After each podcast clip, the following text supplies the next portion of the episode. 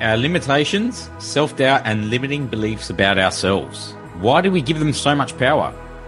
I'm Simon Caruso, and this is the Limitless Man podcast, speaking to those who doubted their own doubts and overcame limitations to pursue their very own limitless potential.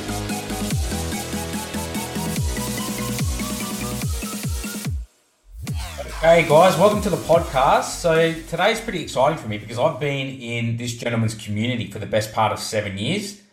Um, and to be honest, he's the mindset and mental performance coach for some of Australia's top rich listers, industry leaders, athletes, and business teams. He's been featured alongside the likes of Doctor Joe Dispenza, Doctor John DeMartini, Doctor Dave Logan, Grant Cardone, Gary Vee, and Barbara Corcoran. He's best known for challenging the way people think and smashing a lot of myths and misconceptions that most are completely unaware that are keeping them stuck both in their personal and professional lives.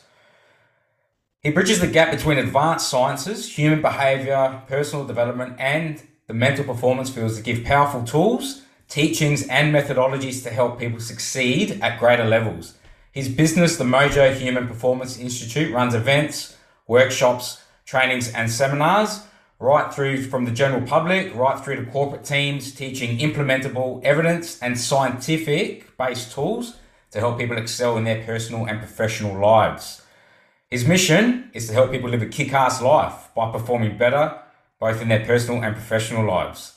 Michael Johnson, also known professionally as Michael Mojo, welcome to the podcast, man. Mate, thank you. That intro sounded good. Um, you're very rarely do I get called a gentleman, that's for sure. So, thank you. Let me just adjust my screen. Actually, I might bring down the camera a little bit so I don't look like I'm talking down to everyone. All good, man. Oh, there we go. Wicked. Mate, you're fascinated. I know you've always been fascinated a lot with human behavior and why people do what they do. This is why, obviously, you got into this business. Just tell us your story. I know it wasn't all rosy growing up as a kid. I know you had your own challenges, your own setbacks and issues. Just talk us through it, paint a picture as to how you become one of the leading people in your industry today. Mate, you make me sound really good. um, yeah, look, like I, I, I'm, I'm like most people. I'm not like, I don't know. I, I think everyone is born to be extraordinary. It's just no one knows it. Well, very rarely does anyone know it. And so as a kid, I was just super inquisitive. I just wanted to know everything.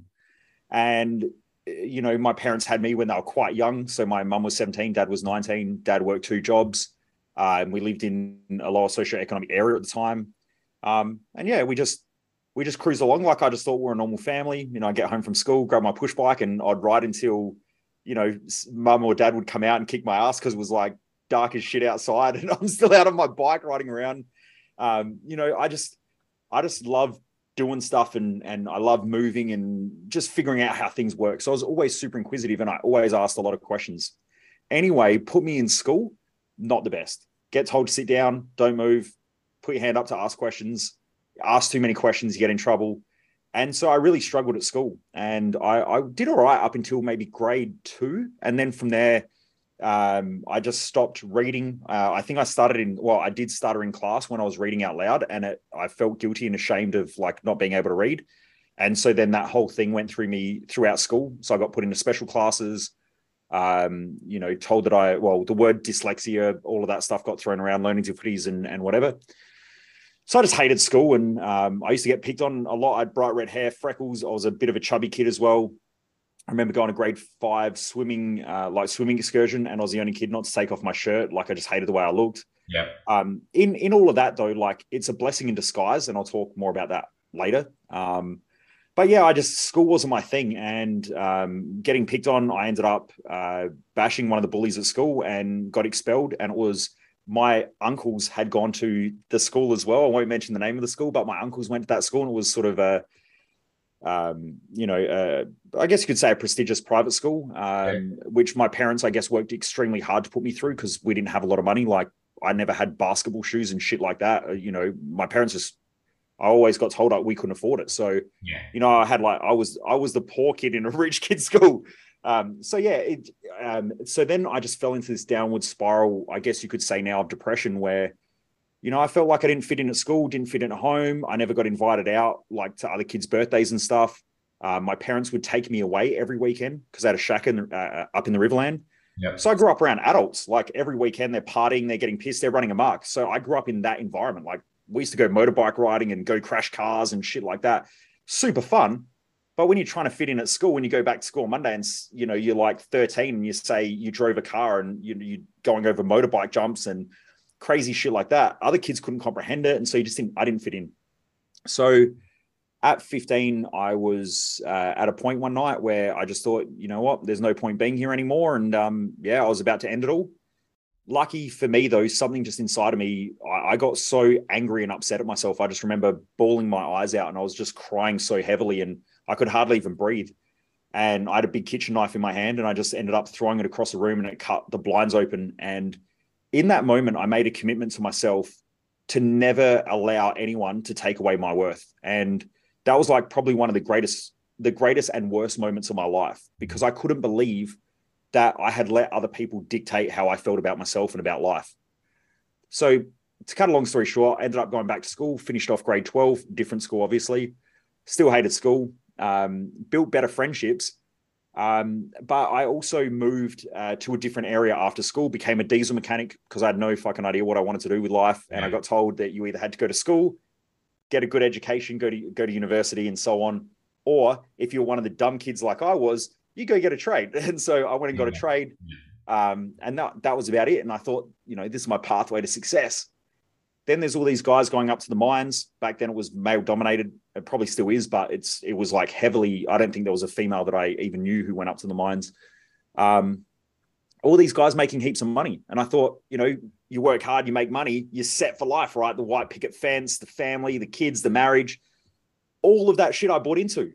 And then I see all these guys coming back and they're all absolutely fucking miserable. They would bitch and complain. I hate this job. This place is fucked. I hate working here. Boss is a dickhead, you know, on Monday morning. How's your weekend? Oh, kids are fucked. Wife's fucked. Yeah. I hope you don't mind me swearing. That's all right. Um, yeah. You beep it all out. It'll be like, keep going. This is good. Every, every one minute. Yeah, that's um, it. So it was just that environment that was so just toxic. And I was thinking like, I don't really want to be here. And I didn't really enjoy going to work every day and, and getting filthy cut, like covered in dirt and shit. Like it, that's not my thing. I'm a clean dude. Like you look at my office, it's spotless. Yeah. Um, so, uh, you know, I, yeah, it wasn't the place that I, I wanted to be. I liked learning about machinery, but I just didn't like working on it. And eventually I ended up getting a phone call. And the reason why I didn't end my life at fifteen was I had one friend named Josh. And that friend was, he'd been through a lot in his life. Like he he had a lot of family issues and all of that sort of stuff, but we always stayed close. And his family had a, a shack near my parents' shack. So every weekend we were together. Yeah. Um, and I got a phone call to go to the hospital. Um, I didn't know what it was for, got to the hospital and he informed me that he was in a car accident. His sister was driving. Um, he was in the passenger seat and his niece that we used to look after all the time, um, yeah, was uh, was in the back seat and the car went off the side of the road and ended up flipping and threw uh, his niece out of the window and, and killed her instantly. And um, so for me, going to a funeral, it was the first proper like funeral that I had to go to, mm. to see this little white coffin going into the ground for a three-year-old. You know, just in that moment, I just remember thinking, how can how can life just be taken away just like that? Yeah. And again, it was like the best and worst thing that ever happened to me, because in that moment, I realized every day I'm getting closer to dying. I don't know when it's going to be, but I know I'm a day closer. And so it, it was enough to shock me into thinking differently. And so in a way, it's so tragic that it happened. But at the same time, it probably gave me a life where, you know, I've influenced tens of thousands of people to take life by the balls, because we're all getting closer. So anyway, I kept, I, I didn't realize this at the time, but I stayed on as a diesel mechanic and, and whatever, hate, hated it. Uh, was in a toxic relationship that wasn't working. Um, had some close friends, but we would go out drinking every weekend and most nights after work, like I'd, you know, go to the gym, go out drinking afterwards. And um, just, I started thinking like, what's the purpose of my life? Why am I here? And then how am I going to be remembered when I'm not here? And I knew that the the path that I was on was not the path that was going to get me to where I wanted to get to. So this one day I just thought, you know what, I'm going to start doing more personal development, personal growth.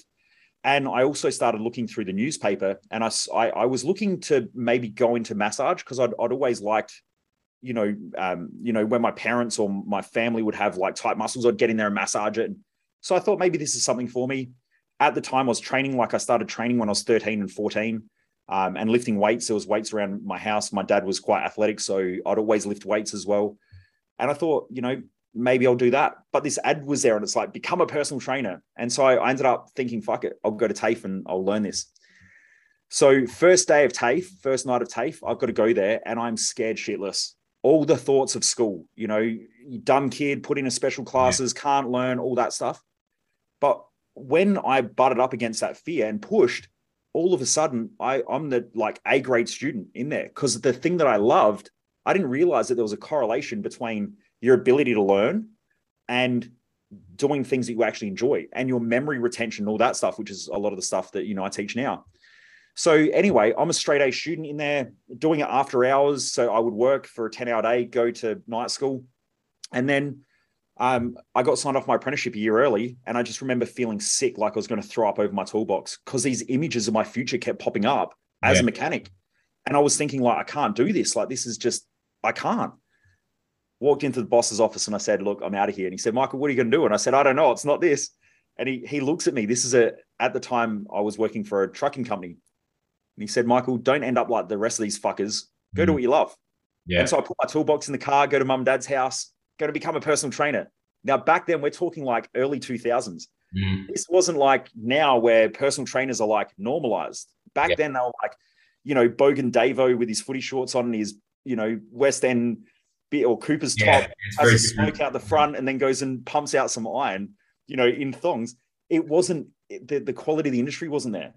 So I tell my mum, she bursts into tears. You know, if you just stick with it for ten years, you'll be set. You'll have a house. You'll be able to get married. You know, you can have kids. You'll set yourself up financially.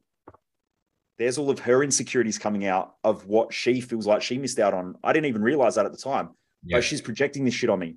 Anyway, cut a long story short, became a personal trainer, loved it, set up franchise systems with a gym owner, got um, poached to go and work at Fitness First when they came to Adelaide um, to help with the Highmarsh branch. Um, then from there got poached to go and work in a medical center for three years. And that's where I realized, like, in the medical center, I was thinking I'm, I'm going to go learn. And I've, I've loved learning, like inquisitive learning. And I, I've spent a couple hundred thousand dollars being the best personal trainer I could. Yeah.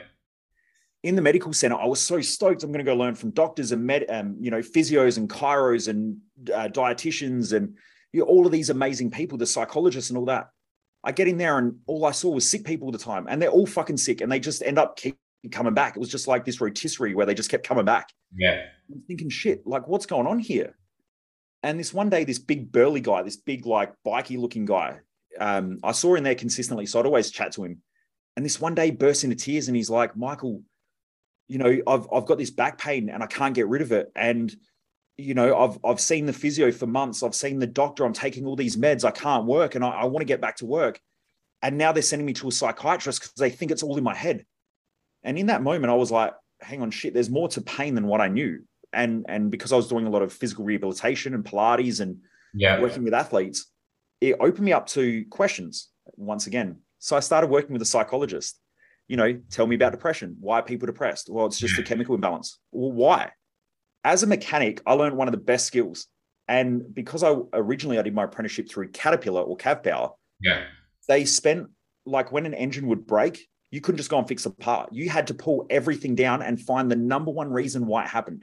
And it could have been metal fatigue. It could have been, you know, they'll go back and trace it to, like, the the the pool of metal that they're using may have had contaminants in there, which then caused one thing to break, which then led to the whole engine destruction. So you're pulling apart potentially hundreds of pieces to try and figure out exactly that one cause. Yeah. So in my head, when someone says a chemical imbalance, I'm like, why?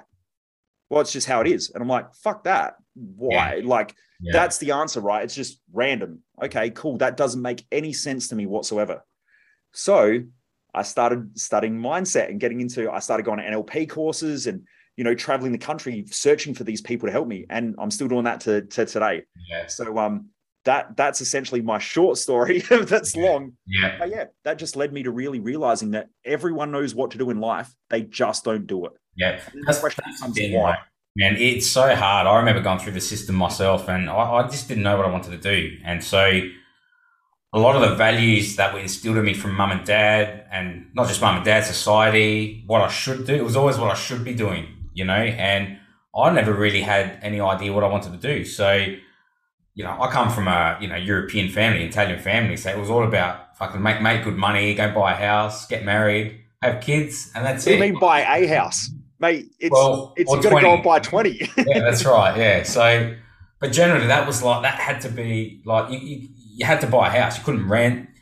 You know, you had to work. You had to work hard. So look, working hard and having a good work ethic, I think, is awesome. And I'm glad mum and dad taught me that. That's, you know, that's that's obvious, right? But, you know, you realise as you sort of get older that some of the things they taught, and, you know, I think that they one hundred percent did the best job they could, man. Like, they did everything that they knew that was passed down to them. But, you know, at some point you go, oh, I don't know if that's right. Just because I actually knew that or I believed that as a kid doesn't make it useful for me now. It doesn't actually make it right.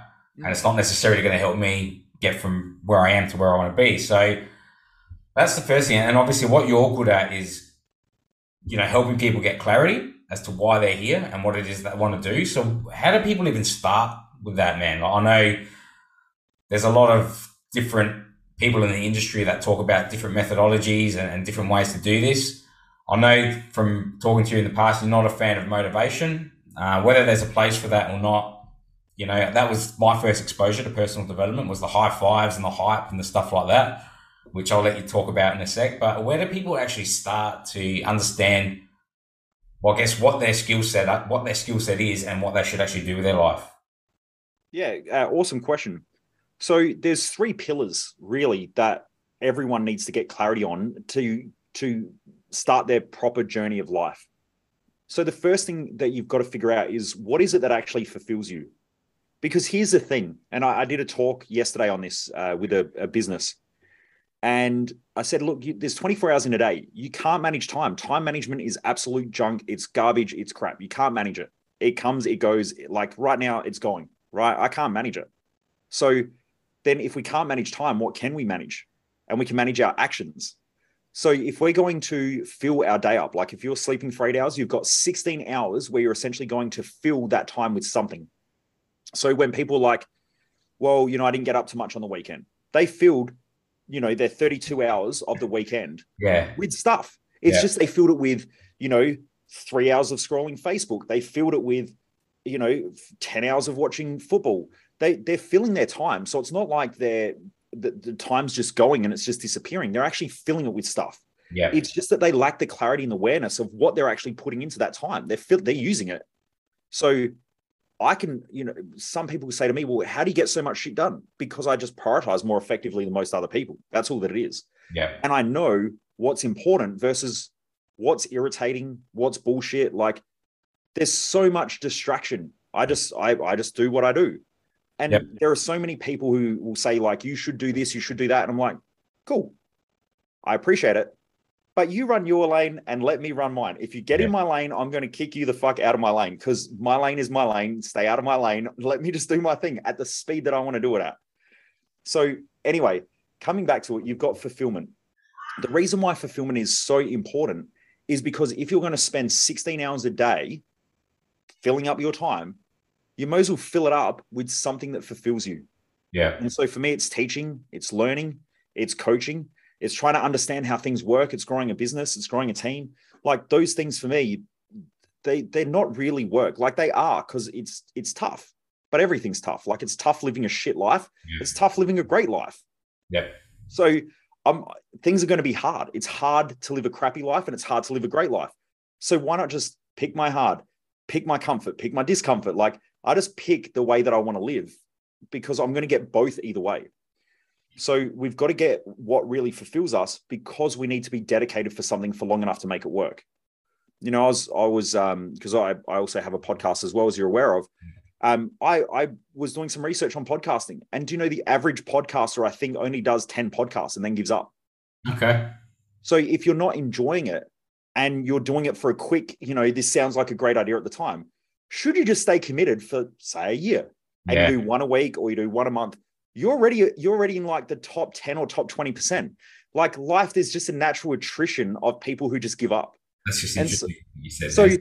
Like, you don't even have to work that hard to be to be in the top ten percent, because most people just give up and they they get distracted and they go to the they go to something that they think is easier in the moment, and eventually it just ends up hard again because they never commit to anything. Yeah. So pillar one is fulfillment. Number two is, once you figure out what fulfills you, and there's three steps to that, in the second pillar, you really need to figure out what the direction is and where you're heading, because you don't want to be like, if you've got a map and you're driving from Adelaide to Melbourne, you want to go there in the direct route in the fastest possible time. And you need to have stop-offs, which are goals, and, and there's stop-offs or check-in points to make sure you're on track. Yep. Now, most people spend their life bouncing between ideas. Oh, this sounds good.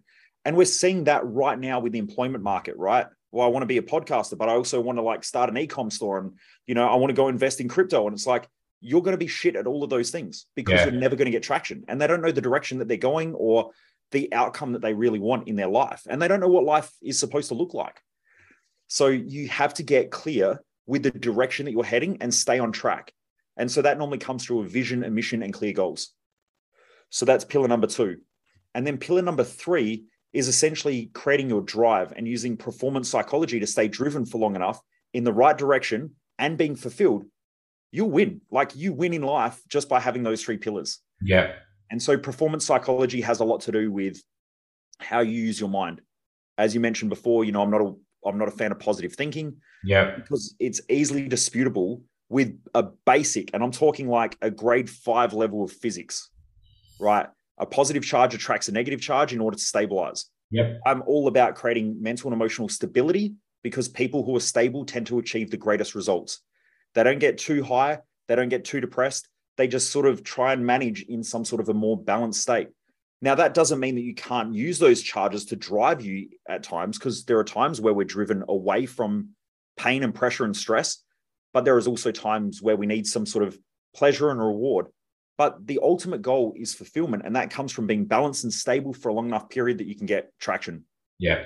Michael, what like separates high performers from your standard or your average person, right? Because you've got, you deal with some of the highest performers in the world, and have had high performers assist you along your journey as well. So what's the difference? Like, what is a high performer in your own, what's your definition of a high performer? Look, to me, um, I mean, I call our community the driven mofos, because everyone in our community is driven to do more, get more, be more. So it, I, I don't think there is a, a precise definition of it. I think what it is, is that there are people out there who are hungry to be better. And yeah. that's all it is. Like, I don't judge people. I don't expect anyone to have my lane, right? My lane is my lane. And yeah. what I learned about personal development and personal growth is there are a lot of people out there who go, this is how you be successful. This is my morning routine. This is how I do things. But that's their lane. And so you go out there and you replicate it. And then all that happens is you self-sabotage, melt down, and then you feel like a piece of shit because you're like, I'm doing all this stuff and nothing's working. I'm, I, I give up all the time. But that's because you're trying to run in someone's lane. Yeah. My job is not to tell you how to run my lane. My job is to help you to discover your lane so that you can run your own race, because I can't be you and you can't be me. Now, I worked with a guy yesterday who's worth well over one hundred million dollars. Well, actually, he's, he at one stage was close to a billionaire. And we're working together yesterday, and I and we're just talking about this. And I said, you can't beat me. And he's like, well, what do you mean? And I'm like, you, you can't beat me at what I do. And he's like, well, that's a good point. And I said, stop trying to compare your what you're doing mentally and emotionally with what I'm doing mentally and emotionally, because you can't yeah. beat me.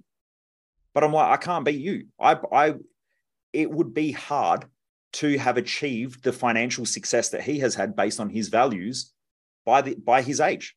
For yeah. me personally, that doesn't mean I can't do it. It's just that his highest value is wealth creation. So he just sees money everywhere. He just money. Yeah.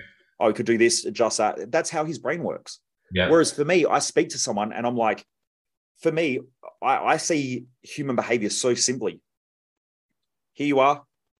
Here's a big goal. Here's a dream. Yeah. Here's a big fucking barrier.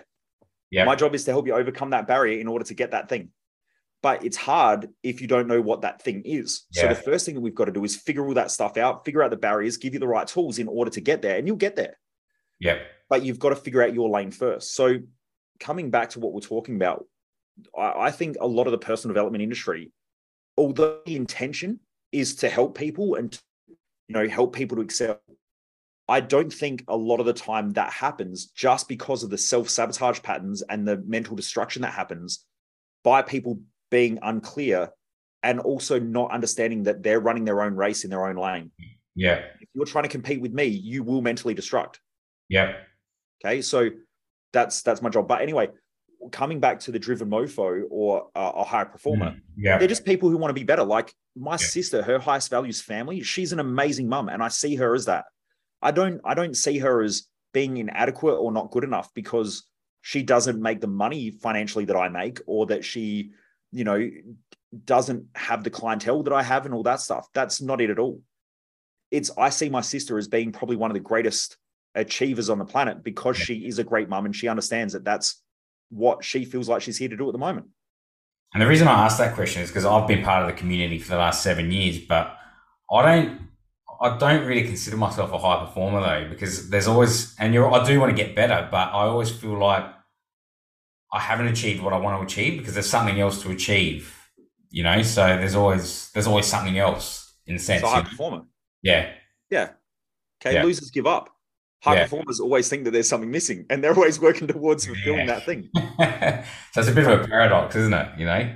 Yeah. Well, well, everything is a paradox, right? That's, that's the human existence. That's why in my advanced events that some of them you've been to, yeah, I teach a lot about how perceptions are created because our perceptions create a void or a sense of missingness.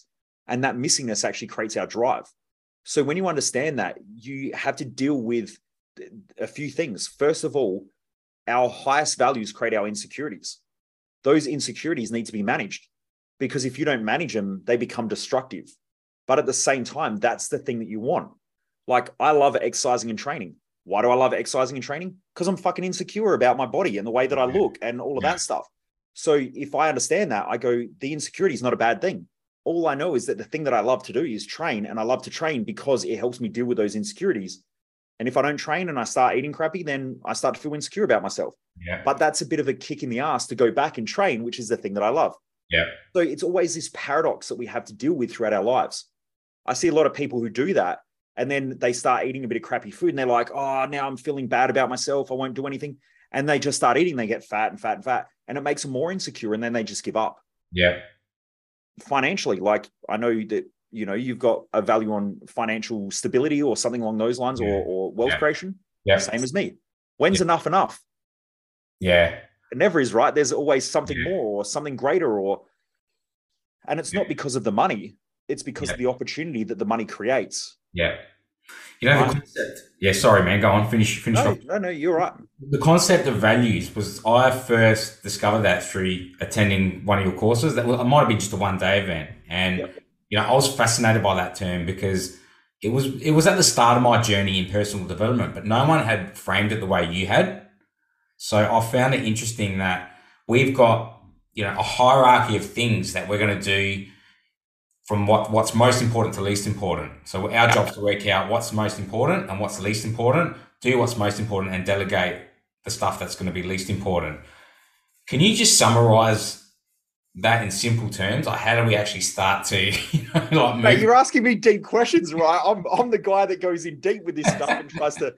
It, it's I know it's, it's not, like everything. It's, like, it's hard. It's it sounds so simple, right? Yeah, just do what you're you're actually driven to do anyway. And these aren't predetermined. So my understanding is that you're not born with these, and that all part they're not passed down to you. Let's say from your parents, they're yours. Is that fair and true in saying that?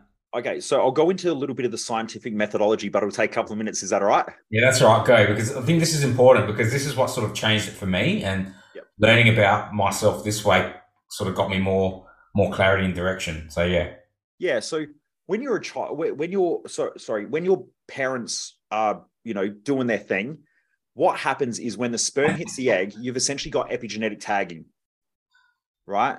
Well, yeah. no one likes to talk about their parent no. shagging, but that's what happens, right? So when the sperm hits the egg, you essentially have epigenetic tagging going on. And so like when we talk about genes, there's a lot of confusion around genetics versus epigenetics.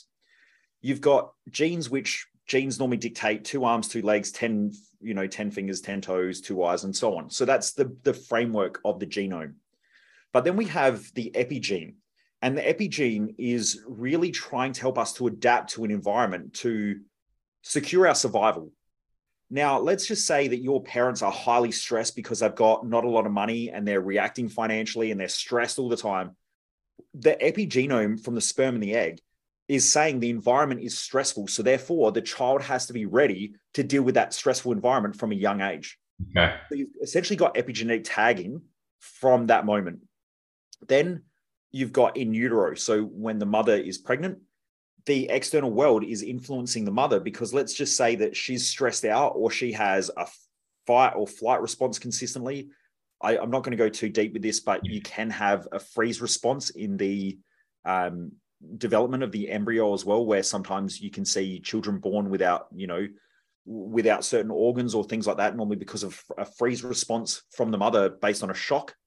Um, but so in utero, the mother is essentially surrounding, or the, the hormones of the mother are surrounding or, or being, uh, I'm trying to use simple terms, but uh, bathed around the womb where the child's developing. So if you've got high levels of stress hormone, like adrenaline, cortisol, you know, high levels of sugar and insulin, yeah, what will happen is the, the child will development will develop not only its physical body, but its brain in a different way. And so children who are born in uh, a parent with a lot of stress, they normally have a more primitive part of the brain developed, which makes them have better coordination from a really young age. And so you can see a child that's really young walking early, you can see them crawling early, you can see them hitting balls, picking up bats and stuff like that. Now, that doesn't mean that the mother has to be highly stressed. It just means she has to have enough stress hormones in order to, to for the child to then, you know, develop a lot earlier physically. But then if you have a child in a really calm state and a really relaxed state, their prefrontal cortex of the child or some of the more advanced parts of the brain are developed. So their thinking is a little bit better. They, they're a bit more quieter, um, a bit, bit more intelligent with their thinking, um, but they might not be as street smart. Yeah. So, okay. You know, for all parents, because I think every parent worries about, you know, I'm fucking up my kids, but yeah. Every parent's fucked up their child from the parent's perspective, right? Yeah. Um, and from the child's perspective, like I know I look back at my parents back when I was younger and a bit more ignorant about this stuff. And I'm like, my parents destroyed my life. Now that I'm an adult and understand this, I'm like, they gave me probably the greatest gift they could, which is the yeah. journey that I'm on. Yeah. So that's that's sort of the the journey. Now the the values are created from voids. So there's part they're partly epigenetic, but when the child's born, the child comes out into an environment where it has to figure out what's important, what's not important. And a void, according to Doctor John DeMartini, the void creates the value. So if the child perceives, probably like I did going to school, my parents never had any money, I couldn't afford basketball shoes, so now I have a high value on wealth creation and business. Yeah. I was a fat kid who didn't take off his shirt at swimming. Yeah. So now my physical appearance and exercise is super important to me. Okay. I was put into special classes and told that I was dyslexia and had learning difficulties, even though I was inquisitive. So now one of my highest values is teaching, learning, and coaching. Okay. I want to make people smarter and, and figure this shit out. And then I, I never really had a big group of close friends. Whereas now I've like one of the coolest networks in the world with like rich listers and billionaires and professional athletes and, you know, all of that sort of stuff, because I never had friends growing up, really. Well, my perception of that was that way. Yeah. So now my number one value is social connection or high value connection. Yep. Yeah. So that void creates the value, which is why you've got insecurity. Because when the void's there, it's like an empty cup. You start getting insecure about it. But when it's full, it then overflows into lower values, which then makes you want to go and do other things outside. Well, not outside of your values, but outside of the top value. And so the more you can fill the cups, if, if today, like if I spend the majority of the day teaching uh, and connecting with people, it'll overflow into my fourth cup or my third cup and so on. So the more you can prioritize your values in life, the more fulfilled you are. And yeah, the, the more, the more shit you get done, the more you achieve. Yeah. Yeah. Yeah. The other thing I wanted to ask as well, right, was how, how do we differentiate between our own values versus values like that we think are our values, but have actually been instilled or overlaid in our values? Is there a simple way to do that? Like, is there? Holy cow. It's like, it's like asking me if there's a simple way to develop a house. Okay. Yeah. Just, okay, so, just go and get a tarpaulin and lie under it. Yeah. Right. So what I'm trying to say is like, there's, I think for, and, I, and this is from my experience, yep. it took it took a long time to work out what I actually wanted, like what what was true to me, yep. because there was such a um, instillment in you know, this cult, the cultural background that I came from and what I should be doing and how I should be running my own life. So, and I know, I'm sure people listening, you know, experiencing the same thing, and they can probably feel that they, something's off, you know, that they're not clicking, and they might even be self-sabotaging, you know, with you know, alcohol or, you know, drugs or whatever, or just Netflix or whatever it is. But is there a way to actually ask better questions of yourself? And, you know, what questions should we be asking of ourselves? Do we need to observe ourselves better? Do we need to just turn everything off? Do we need to meditate? Or there's all this stuff out there about, you know, going to an island, maybe doing some Zen or something like that, or, you know. Hey, I've tried all that stuff. Yeah. For most, for ninety-nine point nine percent of people, it's a waste of time. Okay. And um, yeah, it, it, it's a waste of time, right? So you can meditate, but you get someone who's stressed and who isn't living what is true to them, as in their fulfillment pillar, and they're unclear on their direction, and they don't know how to manage their psychology and balance it out effectively. You can do meditation, and meditation will fuck you up worse than, like, I don't know if you've ever tried to meditate under stress. Yeah, it's hard. I've tried. I've tried oh. too. Yeah. Oh, like if you want to torture someone, I had a client of mine who's an investment banker, and this one session, he's like, he was giving me a bit of stick. He's like, mate, I don't feel like you're pushing me hard enough. I want to be pushed. And I was like, you know, I'm a, I've been coaching for long enough, and I've been working with people that are driven for long enough. I know, I know what they're like, right? And so I I will lead them at the pace that they need to go at, that I know that they can go at without melting down and without self-destructing, because that sets them back. So I said, right, cool. All right, I'll come back in. If you want me to push you really hard, let's do it. So the next session I walked in, we had a four-hour block booked out. This is like a month later. I went in there and I said, right, we're going to meditate for, for an hour. And he looks at me and he goes, I'll be fucked if I'm paying for that. And, and he like he's like, no way am I doing that task. But that's because he doesn't have the ability to manage his mindset enough to be able to man- meditate. Yeah. So all of those things, they're, they, they're good tools, but there's a right tool for the right job at the right time. And I've spent the last twenty years figuring out those tools, which meditation's a good tool. But if, you, if you're living outside of your values, you can spend ages meditating, and I guarantee you will still be mentally screwed. Okay, so it's still going to fuck you up anyway. Unless one hundred percent. You- Yeah. Okay. All the Wim Hof breathing stuff. Like I've got clients who come yeah. to, or people who come to me and they're like, I've been doing all this breathing stuff and it's yeah. not working. And I'm like, well, no wonder. You're living outside of your values. You don't understand your mission. You've got no vision. You've got all these implanted values from other people. You don't even know what you want. Like you are so unclear. Like, yeah, try and train a dog that's crazy. Yeah. Like you put a lead on that thing. All it does, it just goes more mental. That's yeah. all that's happening inside your brain. Like you need to know the right tool for the right time. Meditation's okay. I've only just started using it. And I use it a couple of times a week yeah. after, well, at least eleven to twelve years of being super dedicated to this stuff and spending, well, over a million dollars on research and development and travel and, you know, learning from the best. So, yeah. yeah. Well, people like Doctor Joe, they're, they're, they're huge on it. You know, I mean, they, they spend hours a day, or that's their, their whole concept is, you know, learning to be still with yourself and, and developing or calming the mind, you know, so to speak. Yeah. But it's interesting to get your perspective. I know you've done a lot of that stuff. That's why I asked you the question, you know. Mate, I could do it these days. Like it's been a while since you've come to Thrive Time. Yeah. The, the latest updates that I've done over the last couple of years, way, way blow that stuff out of the water. Yeah. Um, you know, no, no disrespect to anyone in the industry, because everyone serves a purpose and everyone's there yeah. for a reason. And, you know, his community of people are different from my community of people. We get some crossover, but we have different people looking for different things. Like, you know, I've I've spent plenty of time with, you know, Doctor Joe as well. And and I mean, I drank tequila in Mexico with him when I was speaking many years ago. Yeah. Um, so he, he's a great guy, great stuff. But if if I've got to spend an hour to an hour and a half meditating a day, fuck yeah. that shit. I'd rather get stuff done.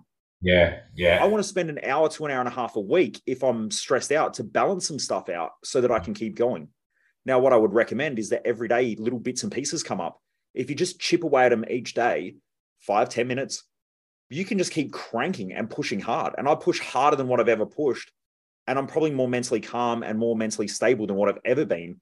Yeah. Um, and I only spend a couple of minutes a day just, you know, dealing with whatever pops up throughout the day. If I get a frustration, there's a way to balance it out. I just balance it out and keep going. Yeah. Like, yeah. Stuff the one hour meditation. Yeah.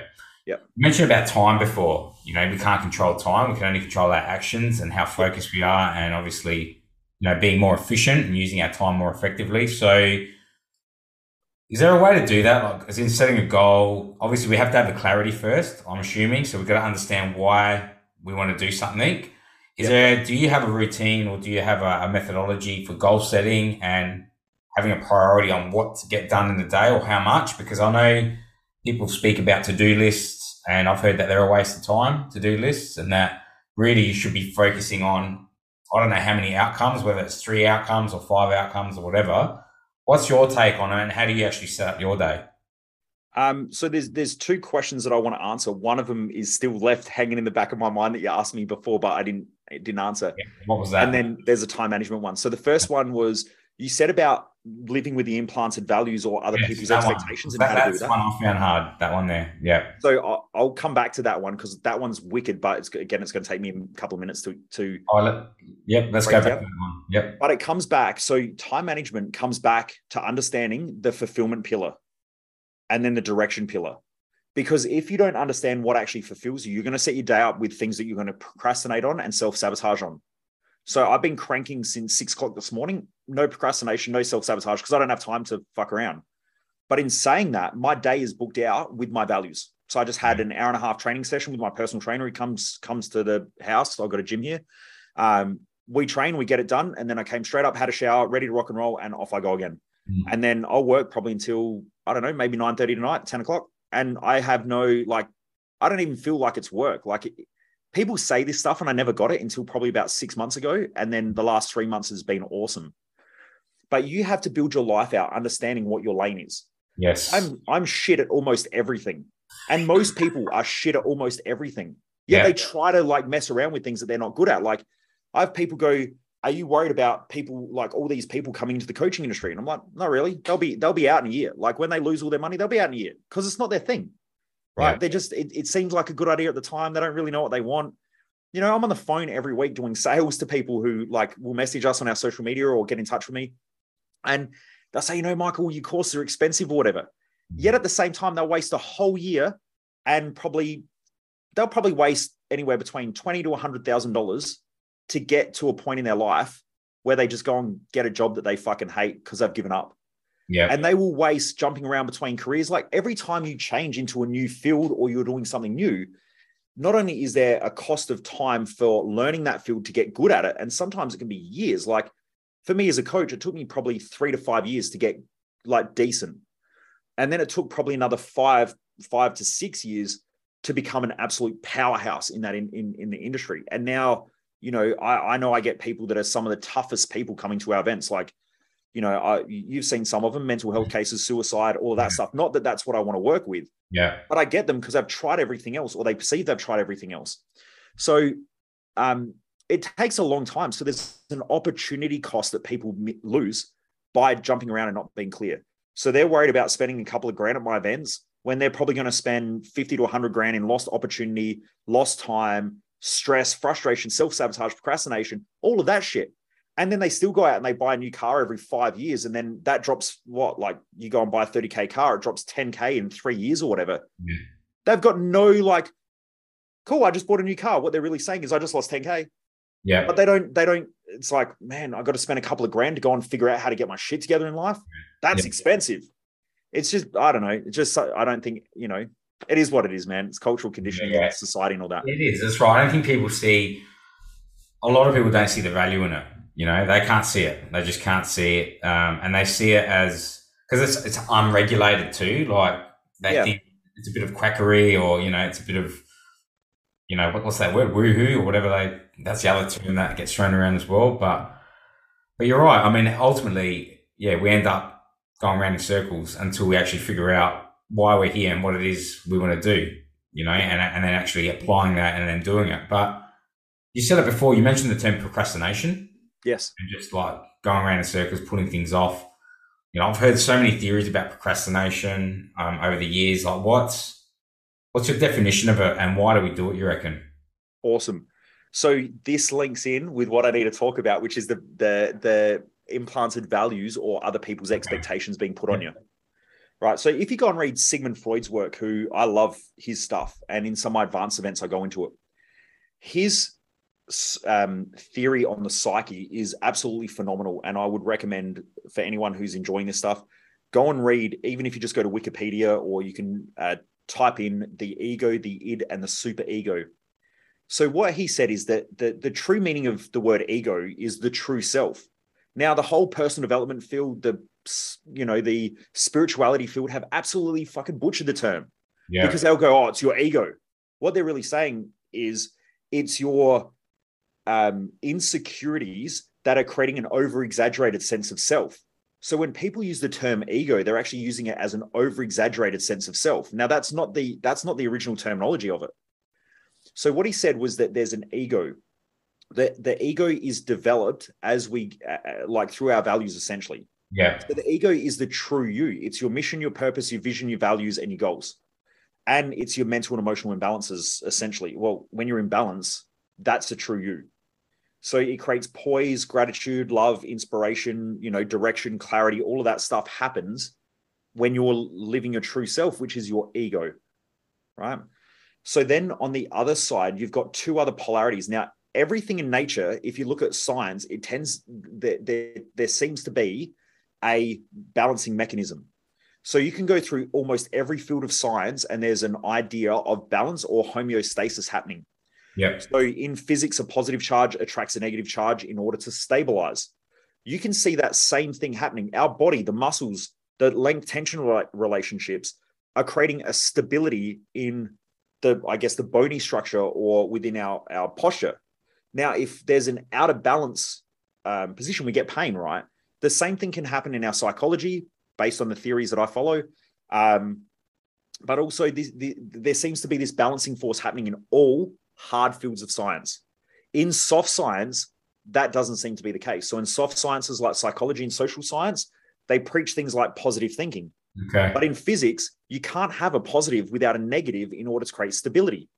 Yeah. Now, I know that I would rather have a stable mind than a positive mind, because when I'm erratic and I'm like, woo, that's good, but you don't see things for what they are. You see things through beer goggles or a over-exaggerated perception. Things can't go wrong. And this is where people over-exaggerate their skill sets. They will underestimate the time that it takes to achieve things, setting people up for depressed states.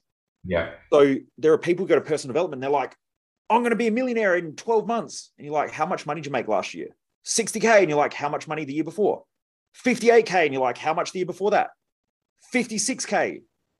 The projection of going from fifty-eight K this year to a million dollars, that's a lot of shit that you've got to learn, right? So the chances of that, the probabilities are almost zero. Now, that doesn't mean it can't happen, yes, but it's almost zero. Yeah. So for most people, they set themselves up for depressed states and feeling like shit and beating themselves up because they over-exaggerate their skill set and the time that it takes to achieve things. Now, most entrepreneurial type people are like this, but most driven people are like this also. But the, what I'll find, what I find is that normally those people who have big goals and big dreams also have massive depressed states as well, where they just isolate themselves, feel like shit, they beat themselves up, you know, they hate upon themselves, like their self-talk is disgusting. Yeah. And that all happens because of the over-exaggeration of what they can achieve, but because of the positives. So um, when, when we go back to Freud's work, you've got the ego, which is the true self. You have the id. Now, the word idiot comes from the word uh, id, iota, which mean, which is essentially uh, small mind. And so when you're in your id, that's your impulses and what he calls instincts. Now, an instinct is essentially a fear or something that you're trying to get away from. And your impulse is something that, that you crave and you want.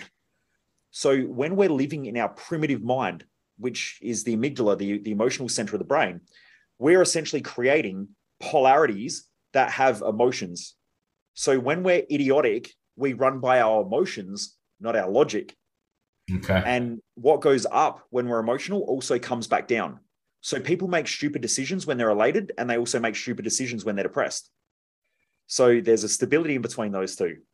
Now, all children, he said, are born with the id, which means that they're emotional and they can't control those emotions. But as they start to develop and their ego starts to develop, they can then start to control those emotions. Okay, am I making sense so far? Yes. Yeah. Yeah. So then you also have the what he called the superego, and that is the implanted values of others. So you, one of the first words you've got kids, right? One of the first words they learn is no. and they learn no before yes.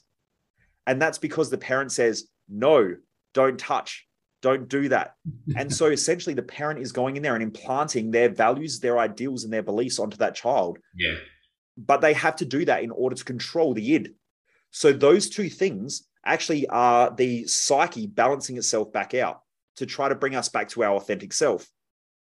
Now, when you have an uncontrollable id and you're being controlled by your fears, your worries, your stresses and concerns, which is what you're trying to get away from, that's your instincts.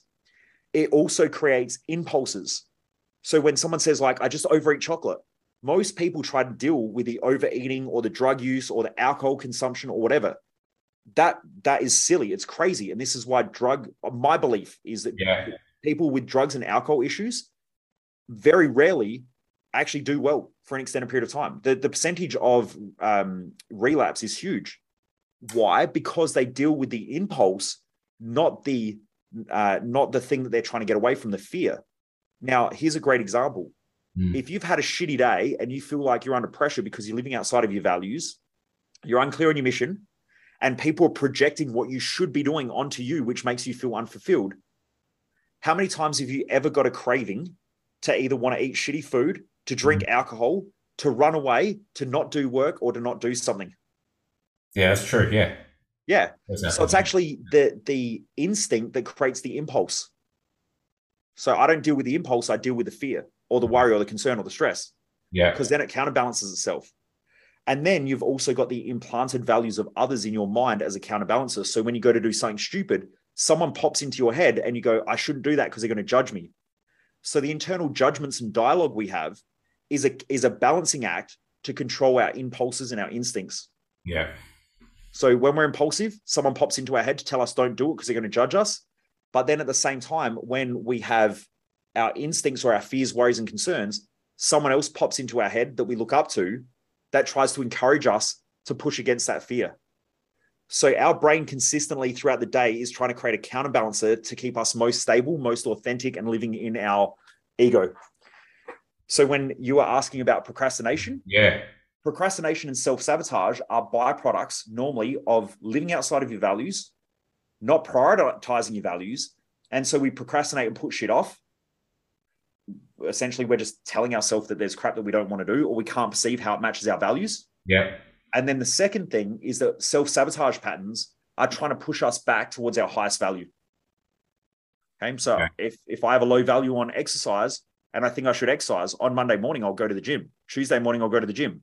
Wednesday, when I start getting a little bit tired and a little bit fatigued and my mindset's been going crazy for two or three days, then I'll probably self-sabotage and give up. Because okay. it's not really important to me. There's other shit that I would rather be doing that's more important yeah. in my values. The best thing that you can do is link stuff to your values, which yeah, I can go into a whole nother yeah. time or whatever. Yeah, um, another time, yeah.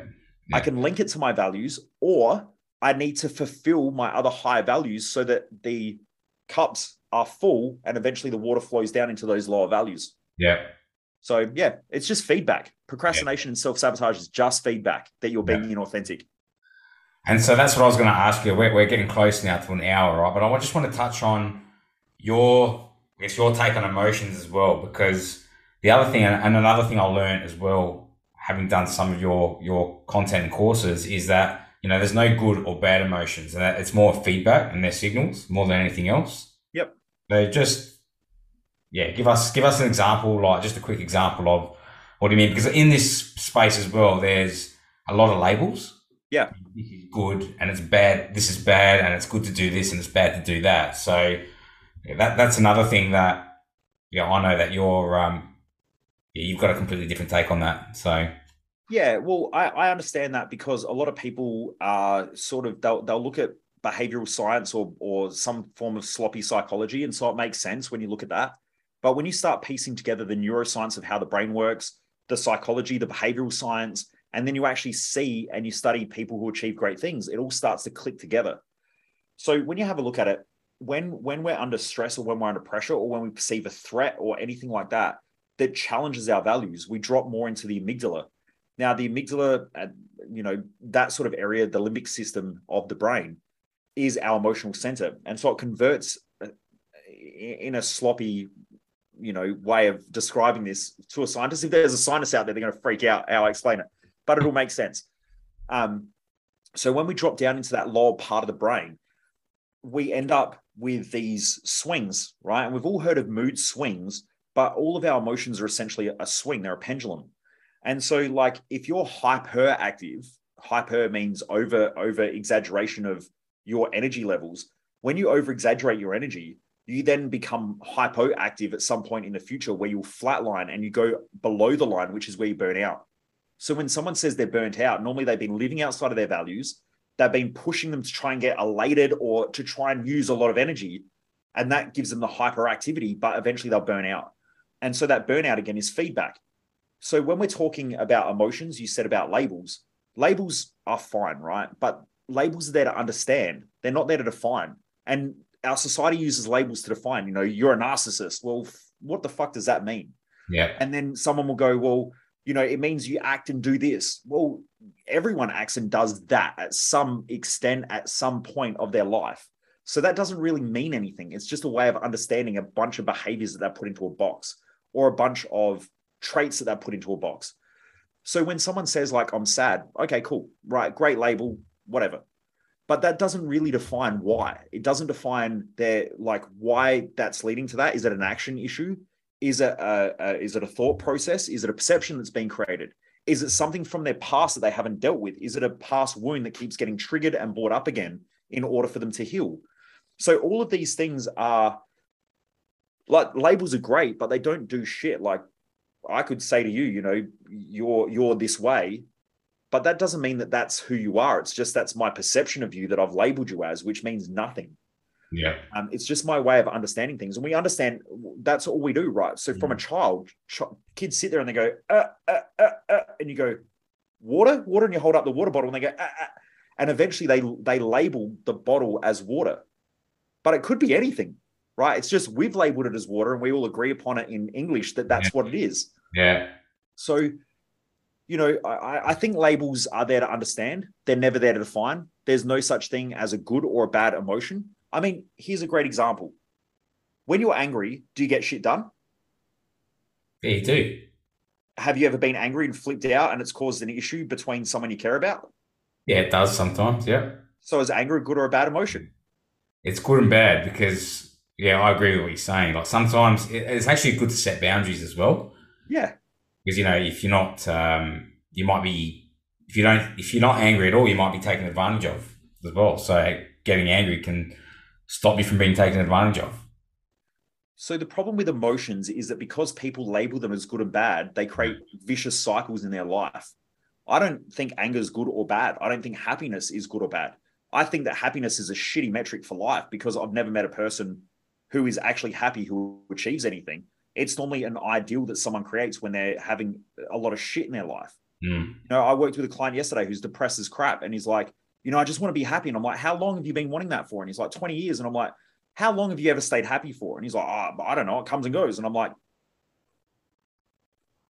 there you go. Like it yeah. comes and it goes. All of our emotions come and they go. They don't, we don't have one emotion forever. They come and they go. They're just feedback around certain environments. But on that, have you ever done stupid shit when you're happy? Probably. Have you yeah. ever done stupid shit when you're excited? Probably.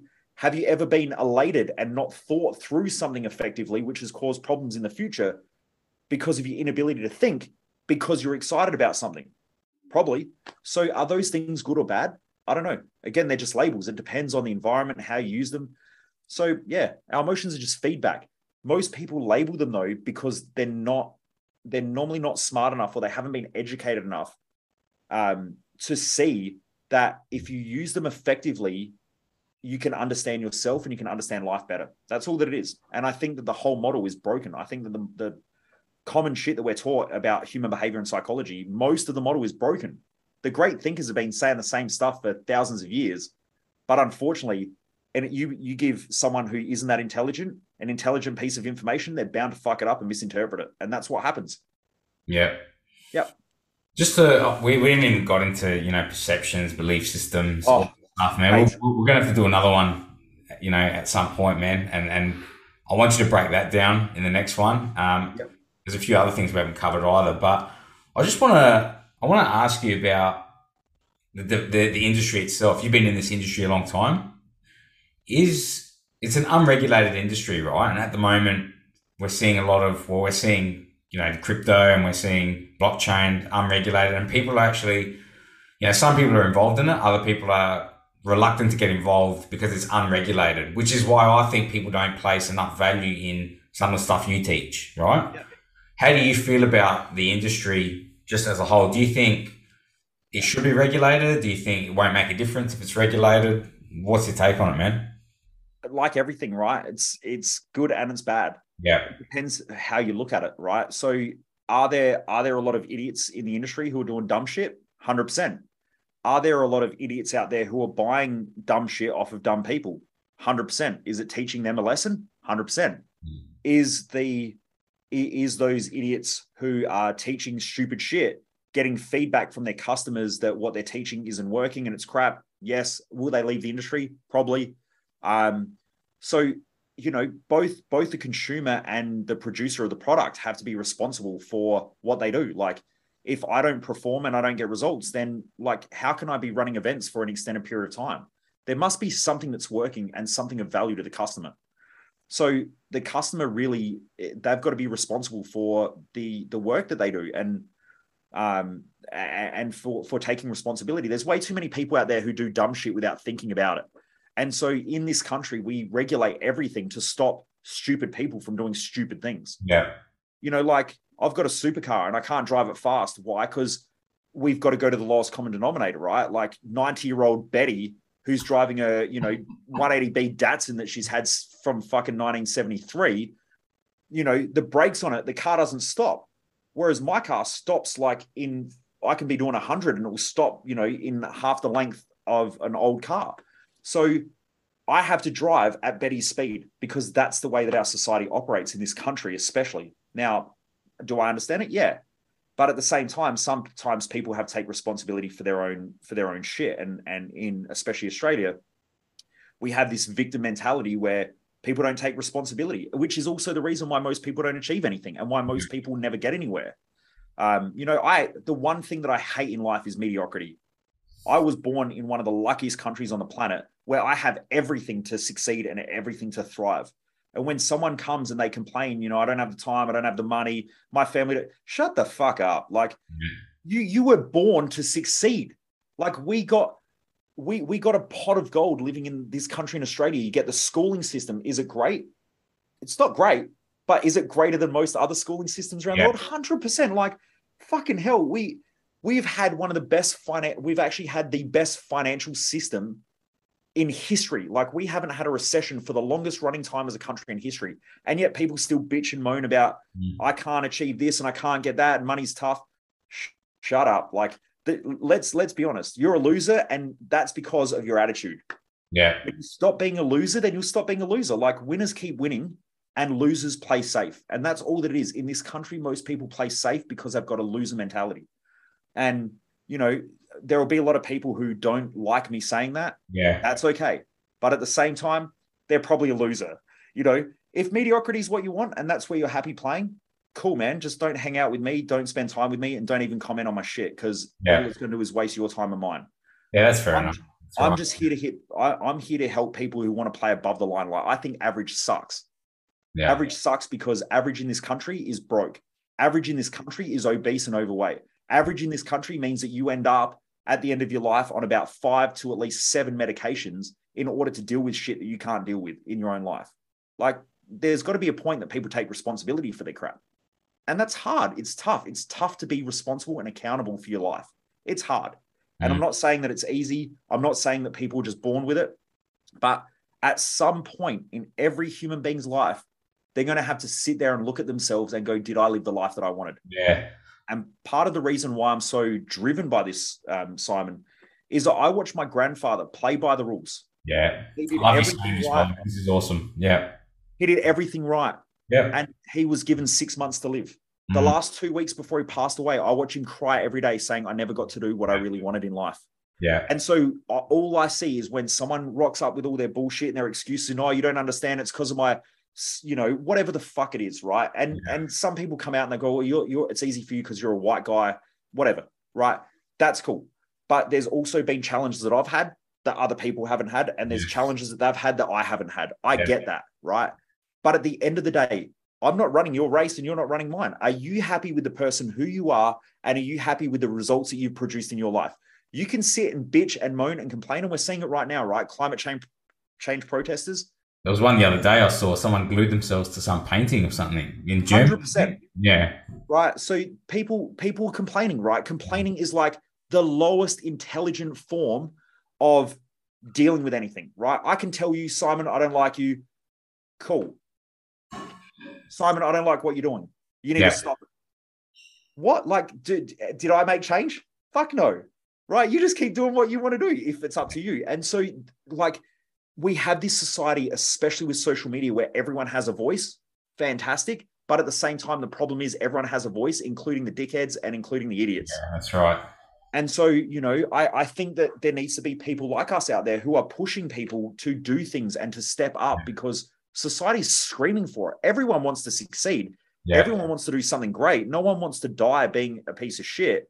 Yeah. But at the same time, most people, like my grandfather, seeing that in, you know, in his final couple of weeks, mate, that tore my heart apart. And I refuse to be average because average is pathetic and I don't want to be pathetic. Yeah, so, man. And I, I love how you said it. And I went through a similar experience last year. I used to live next door to my uncle and he passed away, you know, and he was only like sixty, was he sixty-three? I want to say sixty-three. He was pretty young, man. He was still working. So he wasn't in, you know, working to that day where he was going to be fully retired and then sort of enjoy his life. But it got me thinking because, you know, what scares the shit out of me is, and I don't know if you can hear my son just screaming in the I back. Can, I can hear him. You know?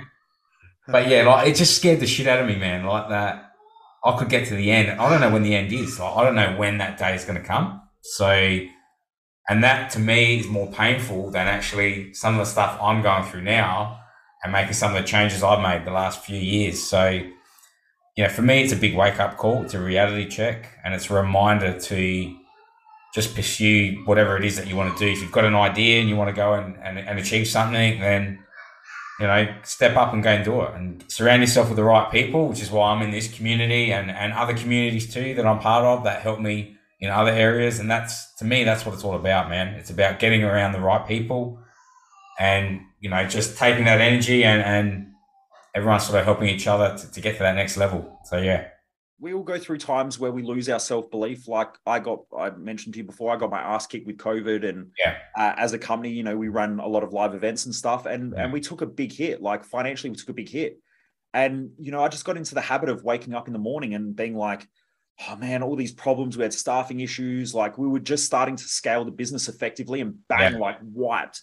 And so it's like, we've got to change quickly. We've got to adapt. And I just started waking up every day and I'm like, oh man, I hate this. Like, And and I just got in this shitty mindset of like thinking about problems all the time. And yeah, I remember waking up next to Jess and we would complain about it because she's the head of operations in our company. I mean, she's yeah. she's essentially our general manager. Yeah. So we just got in the habit of complaining about stuff, complaining about staff, complaining about problems, complaining about customers. And then one morning I woke up and I was like, this is fuck. Like, this isn't the yeah. way I want to live. And I said, yeah. from now on, it stops. Like immediately it stops. But I had to have that self-awareness enough to realize that I'd got into that habit and that pattern and it had to stop. And then we made a commitment to each other, like, this isn't how we act. And I think with friends and with the community that people surround themselves with is super important. Like your environment reinforces your patterns. Huge. So when you're in a great environment, like you come to our community, which you're aware of because uh, yeah. you're part of it. I'm pushing like I, either, either I'm going to lead you up the mountain or I'm going to stand behind you and I'm going to put my foot in my back and I'm going to keep pushing you until you give up. I don't give up on our customers. Our customers give up on themselves. And so my job is to keep pushing people to get the best out of themselves. That's my job. And that's the environment that I'm putting them in. Now, I think people need to do a, um, a cleanse every now and again. Not saying I've heard this in personal development, you know, get rid of the shit people out of. I don't agree with that. Like my best friend just got out of jail, right? Yeah. One of my best friends that I grew up with. Now, I still go and hang out with him. I want the dude to do the best that he can. And yeah. I'm hopefully the person that can help him to do that. Yeah. So I don't want to isolate him. I don't want to tell him that he's a loser because I don't believe that at all. I think he's a great dude. Probably one yeah. of the best people I've ever met. He just, sometimes he got caught in a shit environment and did the wrong thing. Yeah. So, you know, sometimes we need to be that shining light of people around us, but at the same time, it's hard to be a shining light when everyone around you keeps trying to put out the flame. So sometimes you've just got to do a bit of a, an audit. Yeah. That's all it is. And I think it can to- be circumstantial too. Like, and I, I agree with you. I don't think you need to cut everyone off or anything like that. I think you need to make space though for new, new circles, like people that are going to be on that, that same sort of level of, you know, ambition or whatever it is that you're trying to do. You know, I think that's critical, because if you don't do that, I don't think, I just think it's so much harder. I, I, it's almost impossible if, if you're not around that environment and you're still hanging around the same, you know, not, I don't want to use the word toxic, but mediocre, let's call it average, mediocre. If you're aspiring to something else, I don't see any other way but to put yourself in proximity of those other people that want the same thing. So, yeah. Mate, and it's, I think good relationships as well are about friction. You know, I, I was listening to something only a little while ago and they said, you know, like in a team, if you don't have friction, you don't get growth. Yeah. And it made me think about it, right? Like, so if you're thinking about being intimate, if there's no friction there, it's there's no pleasure.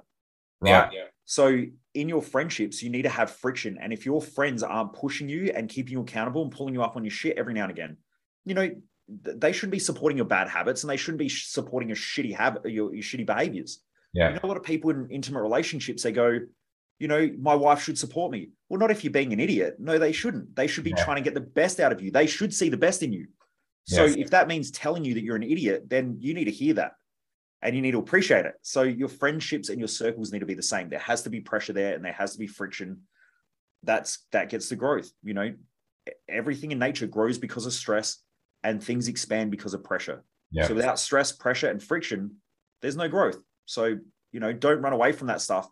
I think most coaches get paid to be friends. Yeah. I see it happen all the time. Yeah. Right? I tell people, I'm not there to be your friend. I'm there to get yeah. the best out of you so that you can be the best friend you have. That's my job. Yeah, no, that's awesome, man. Like I said, we we have to do this again if you're keen to do it again, because we haven't even scratched the surface about beliefs, perceptions and all that. And man, that's a whole nother day, I think. But thanks for coming on, man. It's been awesome. I love this stuff. I love talking about it. And I also want to, next time we come on, I want to talk about, you know, wealth as well and like building wealth and just the way, you know, I was talking to a property developer just yesterday, and he's he's a he's quite a prominent property developer in Adelaide, and he, and he talks to me about, you know, ninety percent of it is psychological, ninety percent. This is coming from him in his own words, you know, and I know you've got a couple of clients, and one in particular that's, you know, a, a, quite a good property developer as well, and it's no wonder, because although the, the actual, the strategy itself works, it's been proven, like people have used, and there's millions of strategies, or there's different types of strategies, but you know, if you don't have it up here to actually, you know, control your emotional state, there's going to be, there's no way you're going to execute those strategies and you're going to self-sabotage. So that's the stuff that I'm really want to touch on next time, because obviously I love, you know, building wealth and like talking about different ways to do that and what these barriers are, like what comes up and how we actually smash them and, you know, just go to that next level. So, yeah. Love it, mate. I'm, I'm looking forward to uh, part two, two to ten. Yeah, no, it'd be good, man. So... and looking forward to this weekend too, man. So yeah, me too. I think uh, next week you'll be you'll do a different podcast. You you uh, yeah yeah you. I, I think uh, it's going to be a good eye opener, especially coming back into the community and um, you know, seeing some of the growth that I've had, but also uh, the knowledge and the changes and the adaptation in in some of the stuff that we do as well. Yeah. So guys, just so you know, I've done a lot of Michael's programs over the last seven years and.